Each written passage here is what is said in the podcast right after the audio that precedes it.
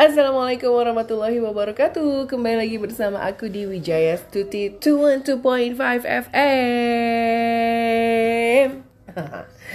Oke um, Jangan sedih-sedih dong. Ini aku mau kasih tahu sama kalian nih Gue ngambil artikelnya dari Liputan 6 Tentang 7 hal simpel yang bisa bikin kamu merasa lebih bahagia.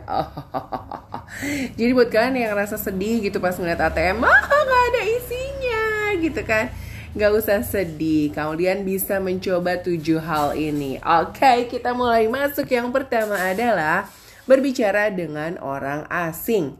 Jadi ternyata kalau kita ngobrol sama orang yang nggak dikenal, yang nggak tahu kita tuh kayak gimana gitu ya, ternyata itu membuat kita jadi lebih bahagia. Karena biasanya kalau kita ngobrol sama orang yang udah kenal sama kita, biasanya orang yang udah kenal tuh bawaannya kalau udah ngobrol sama kita tuh maunya ngasih nasehat, maunya ngejudge. Tapi kalau buat orang yang kita nggak kenal terus kita ngobrol, tuh kadang kita dapat insight yang sebenarnya dia nggak mau nyindir kita karena kan nggak kenal kita kayak gimana ya kan. Tapi kayak dapat apa hidayah gitu ya, maksudnya kayak dapat petunjuk aja kalau oh iya ya bisa juga ya ngerjain kayak gitu ya dibandingin kalau kita ngobrol yang sifatnya ngobrol uh, curhat dan orang yang deket kita tuh bawaannya tuh pengen ngasih nasehat aja. Padahal sebenarnya kan kita kalau ngobrol ataupun uh, cerita itu kan pengen didengar aja biasanya. Atau kalau misalnya kita curhat sama orang itu biasanya kita kadang cuman udah nggak kuat buat nahan sendiri gitu kan. Atau cuma pengen apa ya tukar pendapat aja. Bukan cuman pengen dinasehatin begitu. Oke. okay. Yang kedua ya, yang bikin kamu happy adalah menjadi sukarelawan. Hmm, bener banget. Jadi ini buat kalian yang suka, aduh gue ngeliat tuh kayak belakangan ini banyak orang yang bete, uh, insecure, udah nggak tahu harus ngapain lagi. Ending-endingnya tuh mereka suicide alias bunuh diri. Itu tuh udah nggak bagus ya kalau menurut aku. Dan bahkan sampai waktu itu kalau nggak salah ada beberapa yang bilang Ih gue juga pengen deh menyelesaikan masalah dengan cara kayak gitu. Kayaknya gampang banget. Halo. Itu adalah cara yang dibenci sama Tuhan. Lo bilang, lo pikir enak gitu abis meninggal, bunuh diri Terus abis itu udah gitu uh, Bakalan selesai semua masalahnya. Ya enggak.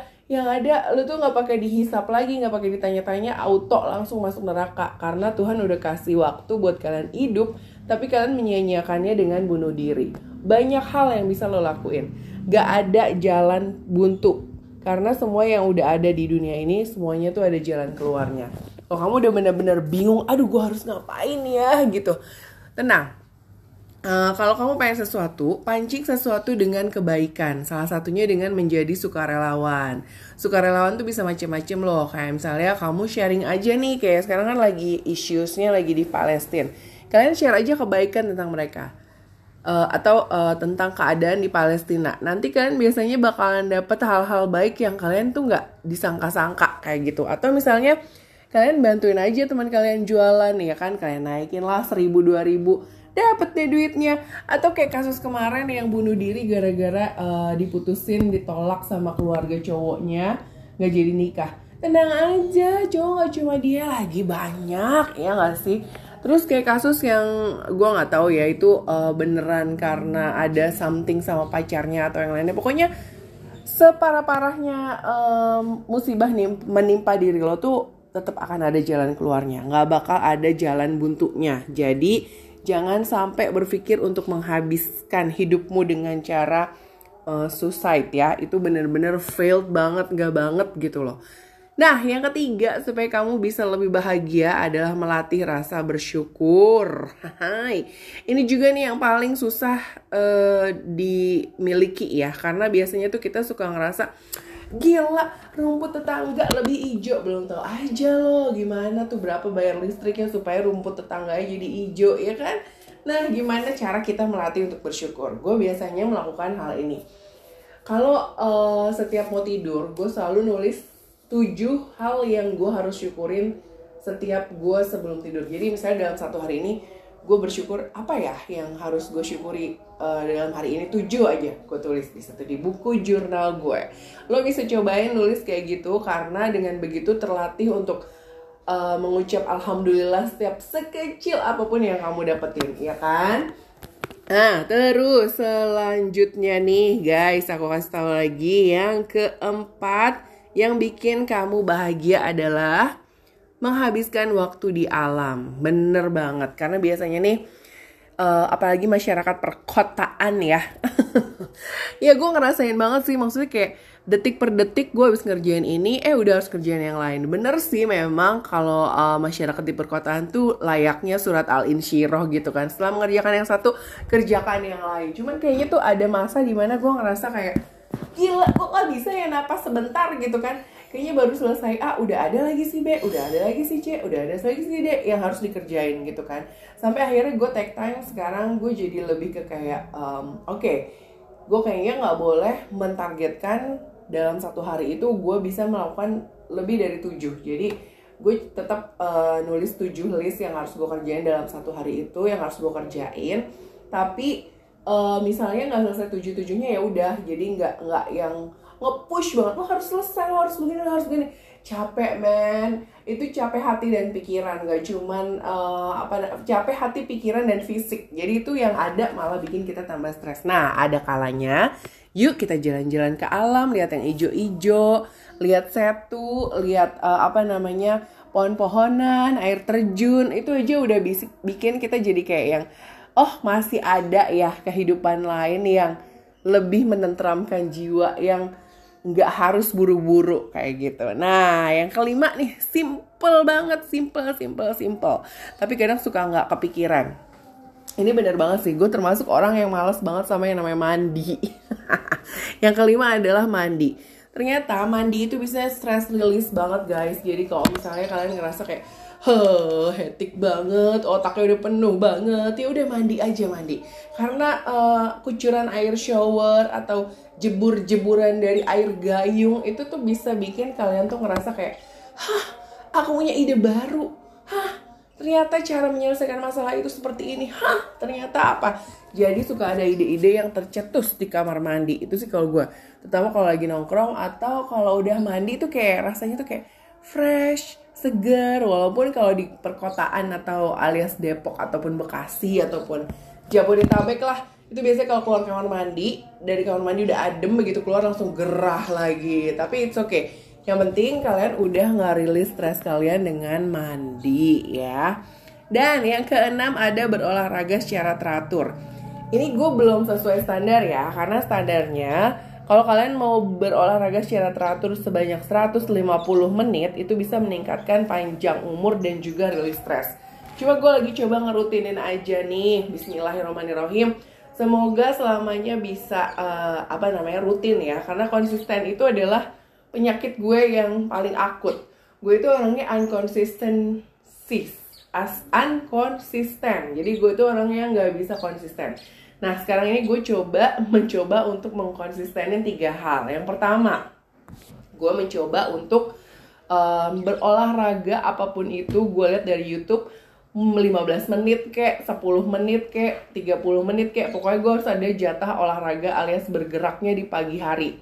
Nah, kemudian gue juga lagi uh, apa namanya rajin ngontenin a day in my life di TikTok gue tuh gue pengen bikin kayak uh, setiap hari bodo amat mau isinya kayak gimana mau uh, gue lagi ngapain gue voice overnya apa pokoknya gue harus posting.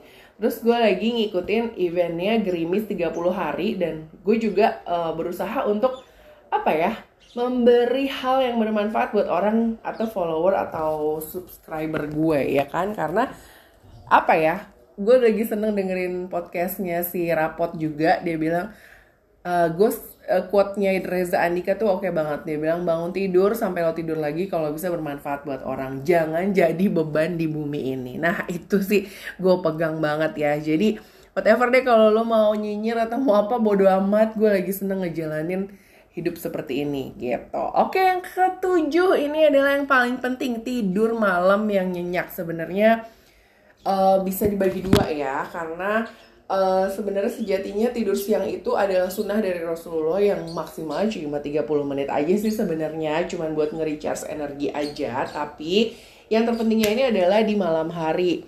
Hmm, ini ngaruh ke mana-mana loh guys. Gue juga baru tahu kalau si tidur malam ini ternyata segitu efektifnya untuk kesehatan semua manusia dari usia paling kecil sampai lansia. Tahu nggak kenapa? Karena ternyata buat anak-anak GTM itu yang nggak mau makan gerakan tutup mulutnya si anak itu juga biasanya ditimbulkan atau disimulasi karena si anak ini nggak bisa tidur. Nah, begitu juga kita jadi gue pernah ngeliat salah satu artikel tuh kalau misalnya kita tidur di jam 8 it's good karena memang sunahnya Rasulullah tidurlah setelah sholat isya ya kan. Nah kalau dia di jam 9 itu tuh kayak apa ya? Uh, malah tambah nggak bagus. Makin malam kamu tidur di jam 11 itu tuh kayak minum racun secara perlahan ya gak?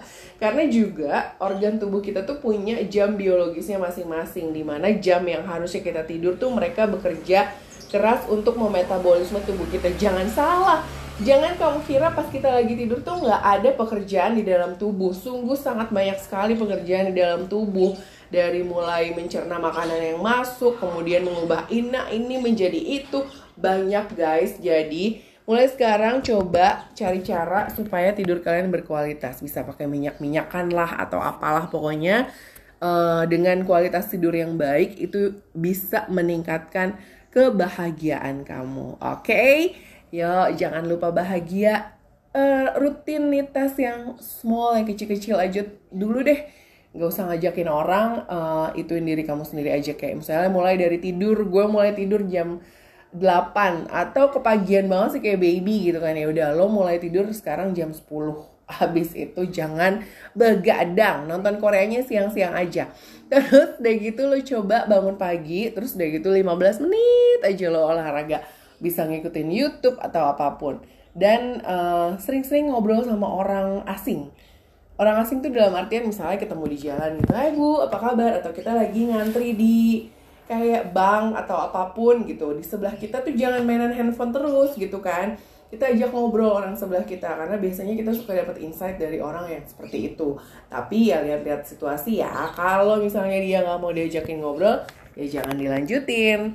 Oke sampai ketemu lagi di podcast Wijaya Studio 2.5 FM see you when I see you and bye